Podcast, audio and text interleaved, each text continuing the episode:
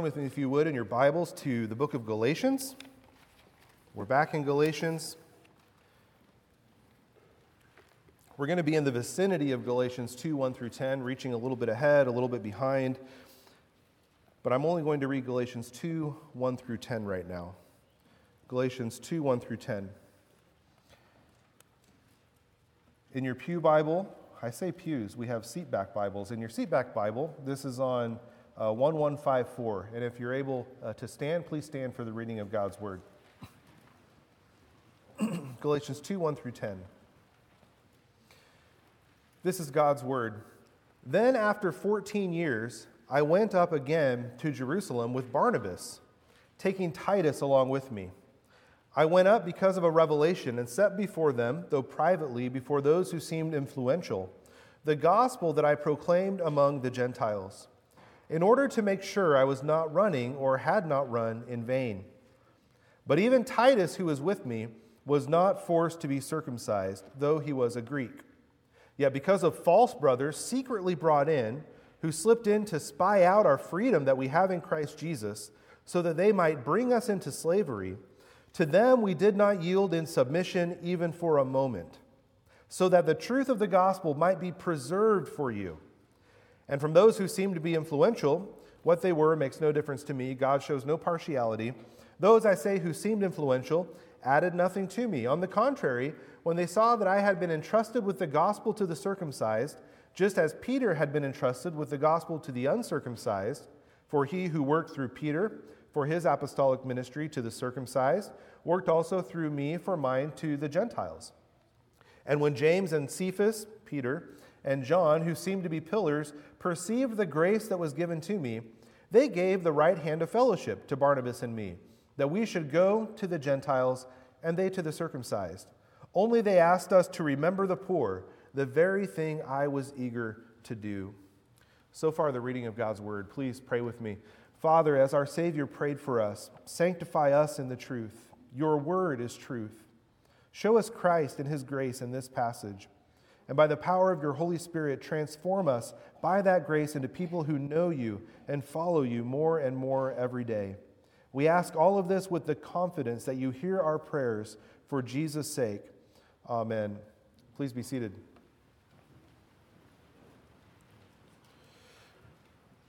Well, let's suppose uh, you're taking a trip in the car.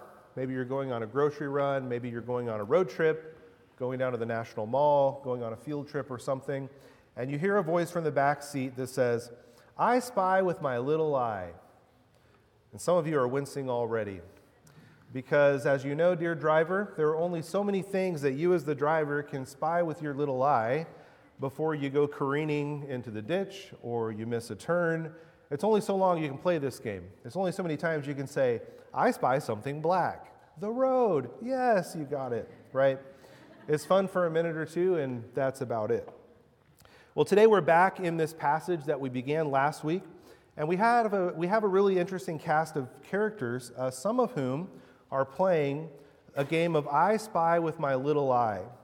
Uh, but the stakes are way higher in this game, way higher than when you have to endure a game of I Spy on the road. Uh, the stakes have to do with grace and the freedom of grace and justification and what it means to be made right with God. Not unlike I Spy, after a minute or two, their I Spy with my little eye game is not a fun game, not even for a minute or two. I would venture a guess that uh, many, if not most of us here, um, kind of thinking about why does this passage matter for us? Uh, most of us I think all of us really would say we're doing our utmost to follow Jesus. We're doing our utmost to follow him. I think we're all about that. Uh, we're following Jesus. We're trying to figure out how to follow Jesus better. Uh, but correct me if I'm wrong. Uh, sometimes there's an underlying fear in that, isn't there? A fear that can creep up. What if I'm not doing enough? Uh, what if you're following Jesus, but uh, you missed a step along the way? What then? Has it all been for nothing? you ask, you, you ask yourself, knowing that you believe in Jesus and you put your faith in Jesus uh, for your salvation, uh, is it all enough or should I be doing something more? And then the I spy with my little eye crowd has you wondering, did I miss it? Have I missed something? Is there something more? What if missing it sends me careening into the ditch of failed Jesus followers, and that's the end of the good news for me? Well, the freedom robbing eye spy with my little I crowd that shows up in this passage, they're really good at their game. They're experts in coming up with a way to rob the freedom that the gospel gives. And by adding to the gospel, they send Christ's little flock right back into the bondage that we've been saved out of. So I've titled today's message Freedom Spies because I think it really gets at uh, what's going on as Paul explains it in Galatians 2 1 through 10, particularly in the case of Titus, which we're going to look at. Uh, freedom spies, that's the problem Paul's resisting here, and I want us to think about that today. Uh, not only do I want us to think about what the freedom spies were after, uh, since that will give us another window into what Paul is really all about in the letter to the Galatians, uh, but I also want us to think about why we should resist them like the plague. And we'll also see how the freedom that grace gives compels us to love. It compels us to love others in sacrificial service. Maybe it sounds like a contradiction, but the freedom of grace never lets us off the hook. Uh, we're off the hook when it comes to obtaining God's favor, but grace never lets us off the hook when it comes to living outward facing lives of love. So that's where we're going today. We're going to think about why Paul resists the freedom spies and what that means for us. Uh, we'll look at three questions and two takeaways. Three questions and two takeaways. First things first, then, I want to look with you about uh, at this case with Titus, the case of Titus, and what's really going on in Galatia. And we'll ask three questions to get at what's going on. Three questions. First question What's the real problem Paul is addressing uh, in the letter to the Galatians?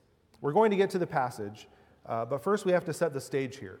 Uh, we have to set the stage for Paul's standoff with the freedom spies. We have to ask the question what's the real problem that Paul's addressing in Galatians? What's Galatians all about? I like the way Stephen Westerholm puts it. He says, justification by faith is the answer. What's the question? What's the question? So to prime the pump, let's hear Paul's answer from Galatians 2:16 and then we'll think about the question. Here's the answer. We know that a person is not justified by works of the law, but through faith in Jesus Christ. So we also have believed in Christ Jesus in order to be justified by faith in Christ and not by works of the law, because by works of the law no one will be justified. That's the answer. So, what's the question that Paul's answering with justified by faith? Well, if you've been in a Protestant church for very long, your answer is probably something along the lines of, well, the question of how sinners can be made right with God, of course. The Westminster Shorter Catechism gives a wonderful answer uh, in this way. Question and answer 33 What is justification? Justification is an act of God's free grace, wherein He pardons all of our sins and accepts us as righteous in his sight only for the righteousness of Christ, imputed to us and received by faith alone. So that's the standard answer coming out of the Reformation, whether you're Presbyterian, Lutheran, Anglican, even many Baptists too. I was a Baptist long enough that I can say that. Uh, but from where we sit, uh, that's the question Paul's answering. How is one made right with God? Justification by faith is the answer. How can people like us, personally guilty before a holy God and under the just condemnation of God due to our sins, how can people like that be made right with Him? And all of the weight of the answer rests on two little words in the Catechism only and alone. Only for the righteousness of Christ, imputed to us and received by faith alone. So, the Reformation approach to what was troubling the Galatians, our understanding of the question uh, that justification answers is how are we made right with God? Justification by faith alone. But not everyone understands it this way. Let me give you an example. This is from N.T. Wright in his book, The Challenge of Jesus. I want you to listen carefully to what Wright says. And I think you may know by now, I really don't try to bring up debates uh, for no reason. Um, I don't want to, this pulpit to be about esoteric quibbling over theological minutiae, uh, but this is a point of view that you'll come across if you're reading popular Bible study uh, materials. It's made its way from academia into the pulpits and onto the bookshelves. I think that Wright is wrong here, but you should hear it in his own words. He says that the debates between Jesus and the Pharisees, or Paul and the Pharisees, or at least Paul and the Galatian problem, He says these debates aren't so much because Jesus believed in justification by faith, while they, the Pharisees, believed in justification by works, but that he was calling them to abandon their frantic, paranoid self defense. To leave off their frantic, paranoid self defense. In other words, who let all these Gentiles in here? That was the big problem that was addressed in Acts 15. We've looked at that not too long ago. Uh, Jesus and Paul are saying, according to this view that I'm referring to, stop trying to wall off membership in the people of God, uh, you know, restricting it to just people who follow Jewish customs. It's bigger than that. Well, of course it's bigger than that. And of course that was part of the problem. But it wasn't the only question, nor was it the only question that Paul answers in Galatians. And we'll see that time and again as we go through Galatians. So, Wright and others who share this view would say that the question that justification by faith answers is not how to be made right with God, but how can Gentiles be a part of the community? Things like being made righteous by faith in Jesus, frankly, go out the window. Things like the righteousness of Christ given to us by faith, those are set aside. What it becomes is what Paul refers to as justification by faith is you're in the community. It's first justification. And then you're justified on the last day by faith and the good works the Spirit does in and through you. So Galatians becomes not about the doctrine of salvation so much as about the question of the church who belongs to God's people. I want to look at this because last week we did make the point that the gospel is for everyone is for Warrenton, Virginia, as much as it is for Jerusalem. You don't have to become Jewish to come to Jesus. That's certainly true, but the gospel that Paul preaches isn't merely about how to belong to God's people. It wasn't just about breaking down the barriers between Jews and Gentiles. It isn't just about overcoming exclusivity, that the Gentiles can be in the covenant without needing to take up all of the Jewish distinctives. It's about more than that. It's about God's solution for the personal problem of sin and condemnation. In fact, as we'll see, even in the case of Titus, Paul will argue not just that you don't have to become a Jew to, to come to the Jewish Messiah, rather, you must not become a Jew if that's how you're coming to the Jewish Messiah for redemption, for salvation, for justification. You must not add to the works the works of the Mosaic law to your faith in order to be justified. If you do that, you're done for. Galatians 5 4, he says it clearly. You are severed from Christ you who would be justified by the law, you have fallen away from grace. That doesn't sound like a winning situation to me. So, why is this important?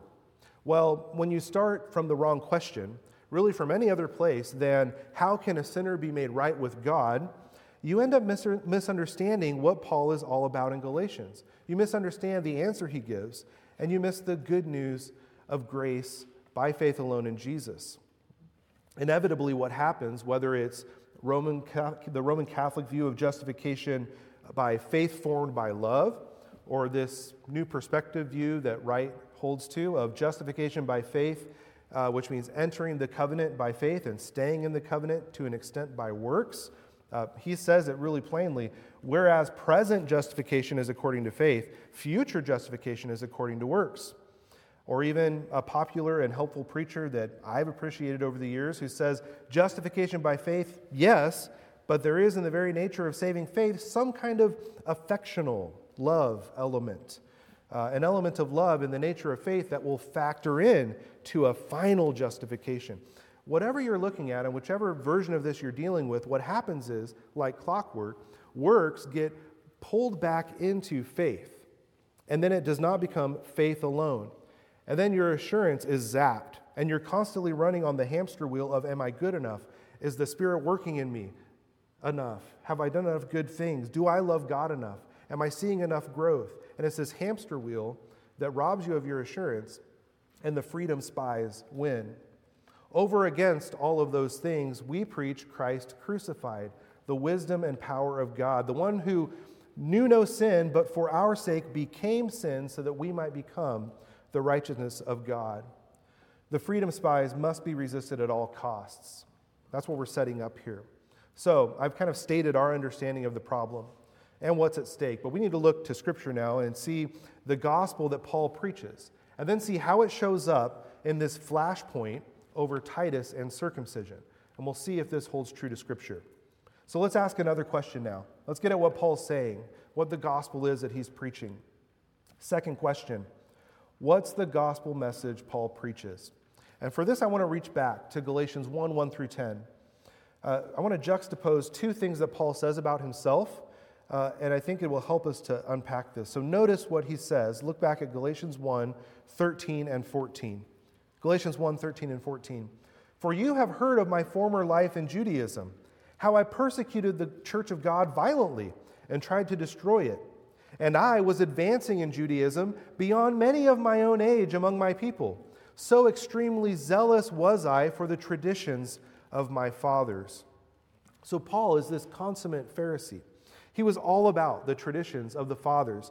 He was a star pupil right at the front of the class. He knew more than anyone what Judaism was all about. And then, by God's grace, he was radically taken out of being a Pharisee and made the foremost missionary of God's grace to the Gentiles.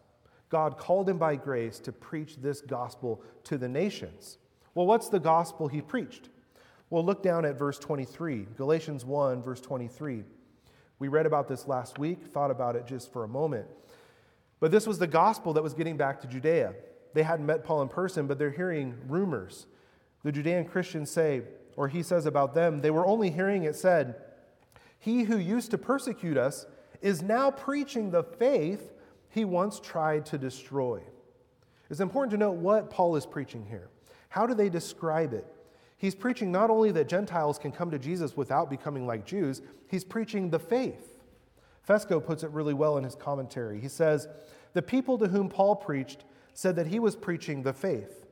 In other words, salvation comes not through our obedience, but by faith alone in Jesus Christ.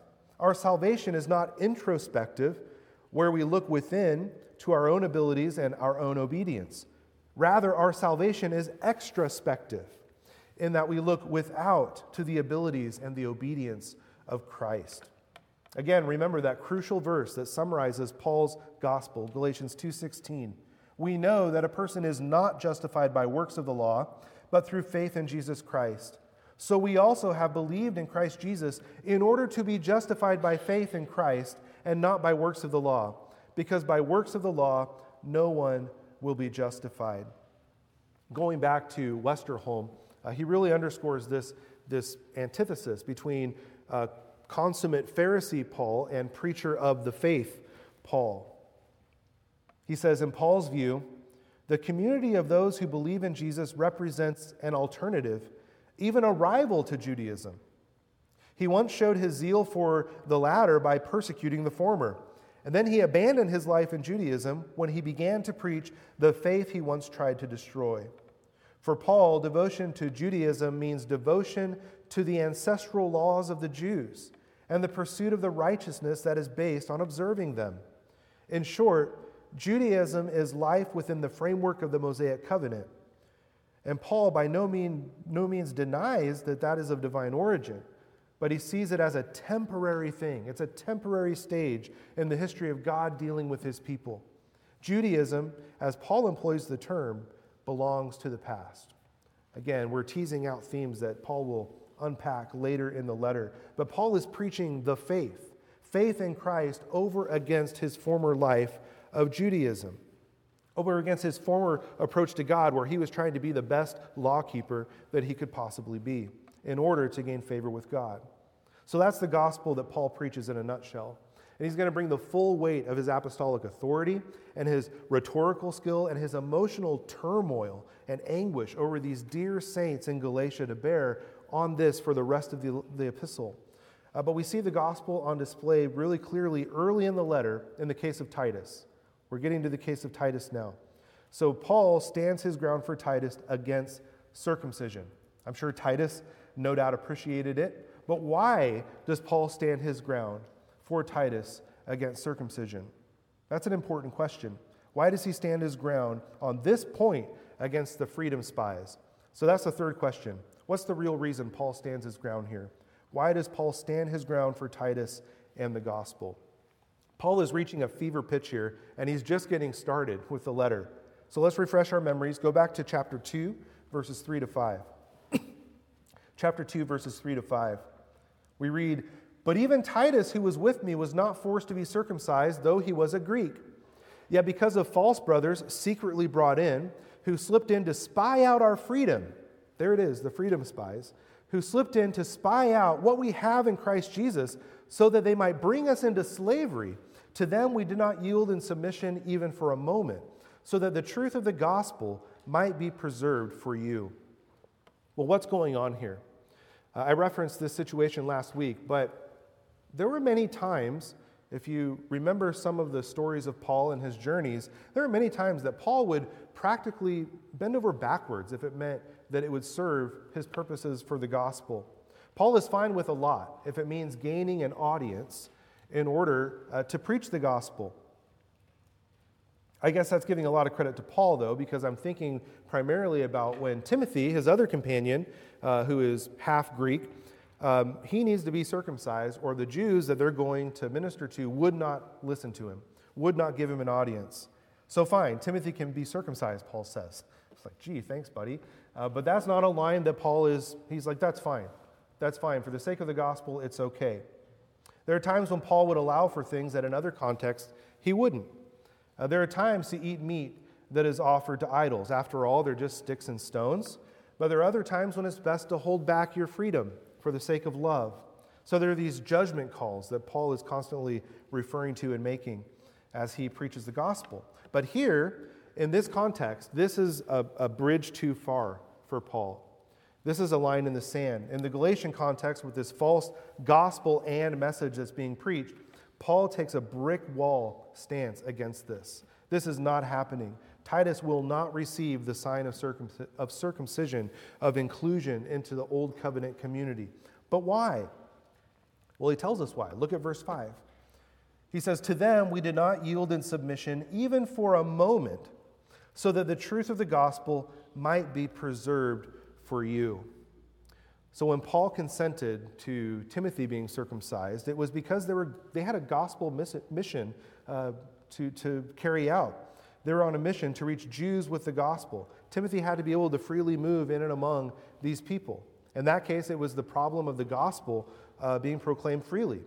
But in this case, Paul is resistant and will not budge because he is preserving the integrity and the freedom of the gospel itself. And Paul is really bothered by this. He's not making a lot of sense, in fact. Our English Bible translations try to smooth it out. Most of them, the ESV actually is a little bit stilted, and that's kind of how it reads in the original. He kind of goes down one route and then he interjects something else, and then he doesn't pick up his thought again, and he keeps going. We're not exactly sure, because of all that, how these freedom spies got into the church or what exactly they were doing, how they were going about their business. But he gets the point across this is not going to happen. This is not going to happen. A friend of mine who pastors in San Diego, Adriel Sanchez, he writes this in this great Bible study through Galatians, and it helps, under, helps me anyway understand why. He says, in this context, the verses we're looking at, Paul uses for the first time terms that become central later in this letter freedom and slavery. This group apparently insisted that Titus be circumcised.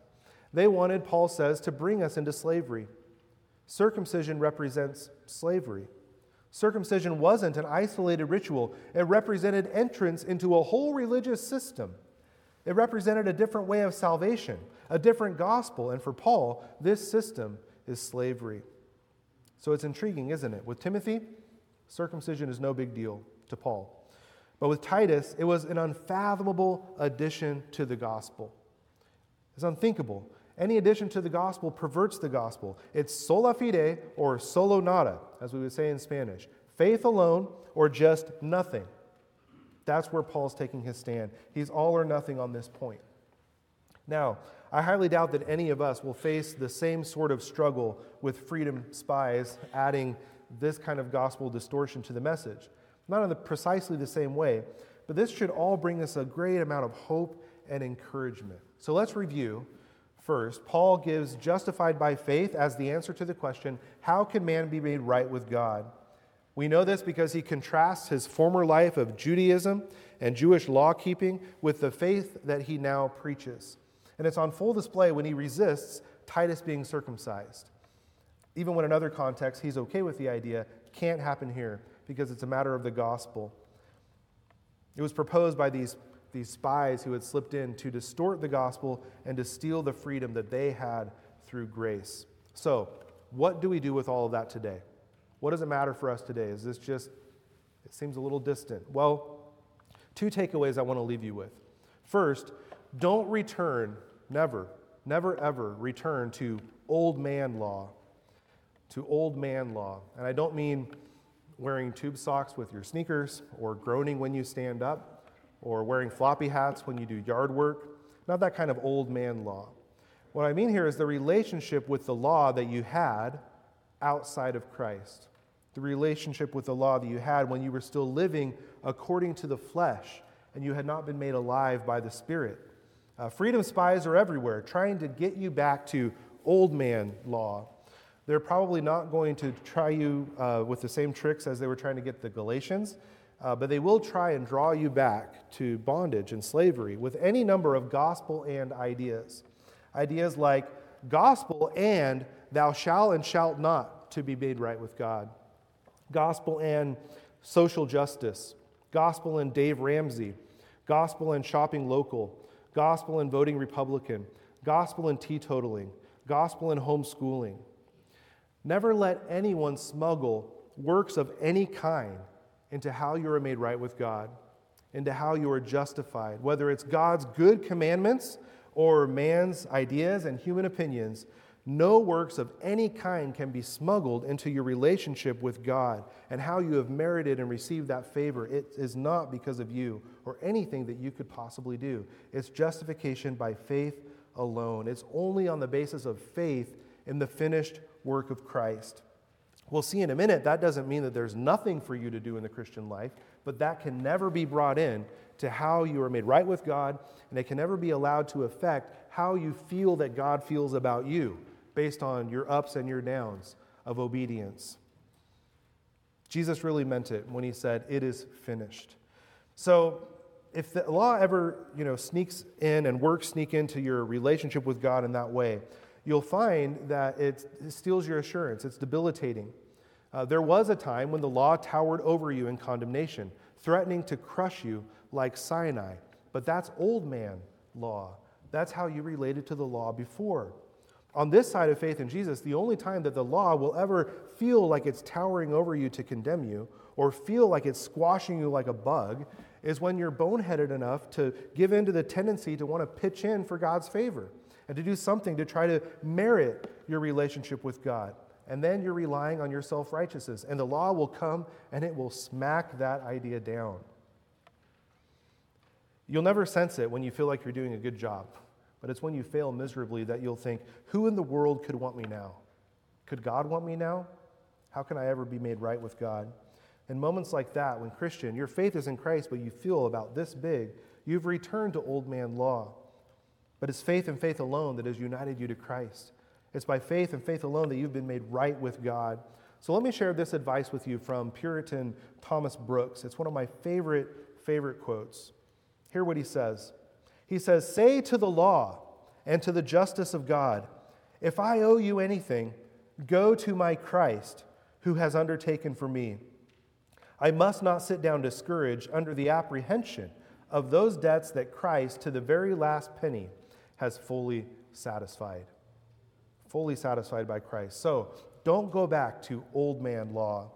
The freedom spies must never win. So don't go back to old man law. Second and final takeaway don't neglect new man love. New man love. Look with me at verses 9 and 10. I don't want us to miss this. Verses 9 and 10, look at what Paul says here.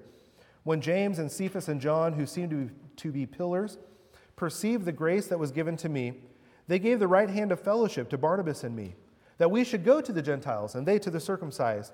Only they asked us to remember the poor, the very thing I was eager to do. It's quite remarkable, really, uh, how Paul's ministry among the Gentiles, uh, it really becomes a lifeline of physical support to help the Jewish believers. I don't know if you've ever noticed that. Some have connected this request with the visit to, uh, recorded in Acts 11 to Jerusalem, when the Spirit foretold of this great famine that was going to come upon the whole uh, known world. And the disciples in Antioch, uh, they determined to send relief uh, to the region of, Jude- of Judea. Uh, Paul and Barnabas, they took that relief. Uh, but it wasn't the only time. This was something that was characteristic of Paul's ministry. In fact, it was characteristic of the early church. You read early writings describing what the church is like in those early days, in those first, the first century or two. Uh, God had redeemed these Gentiles out of pagan practices to love God and love one another. And people noticed it looked different. There's an anonymous letter to someone named Diognetus. And this was written just about 100 years after Galatians. It's not scripture, but it's telling. He says, There is something extraordinary about their lives. They share their meals, but not their wives. They live in poverty, but enrich many. That's how God turned around the lives of these pagan Gentiles, living a life of service and love to others. This is where all of this gets into the nine to five of your calling, of your vocation, whether that's as an educator or a realtor or a government employee or a mom or a dad, whatever your vocation is, this is where rubber meets the road. Luther put it so well in The Freedom of the Christian when he said, We should be guided in all our works by this one thought alone, that we may serve and benefit others in everything that's done, having nothing else before our eyes except the need and advantage of the neighbor. And when he says nothing else before your eyes, he means having nothing else before your eyes, not even how is this relating to God and making me more acceptable to him. It should only be how will this serve my neighbor? Because you're already righteous in Jesus. You're already made right with God by faith in Him. So you're eager to remember the poor, the foreigner, the widow, the orphan, the downcast, the marginalized, the people others cross the street to try to avoid. That's who you're all about. Luther says in his commentary on Galatians that there's two kinds of righteousness the righteousness of Christ that we receive by faith alone. This is freely given by faith, it's this heavenly righteousness. But I want you to hear in closing uh, what Luther says about how this heavenly freedom from this heavenly righteousness, how it sends us out into the world, and how it frees us to love our neighbor, not worrying about how it affects our relationship with God, but out of love and the freedom that grace and acceptance with God gives.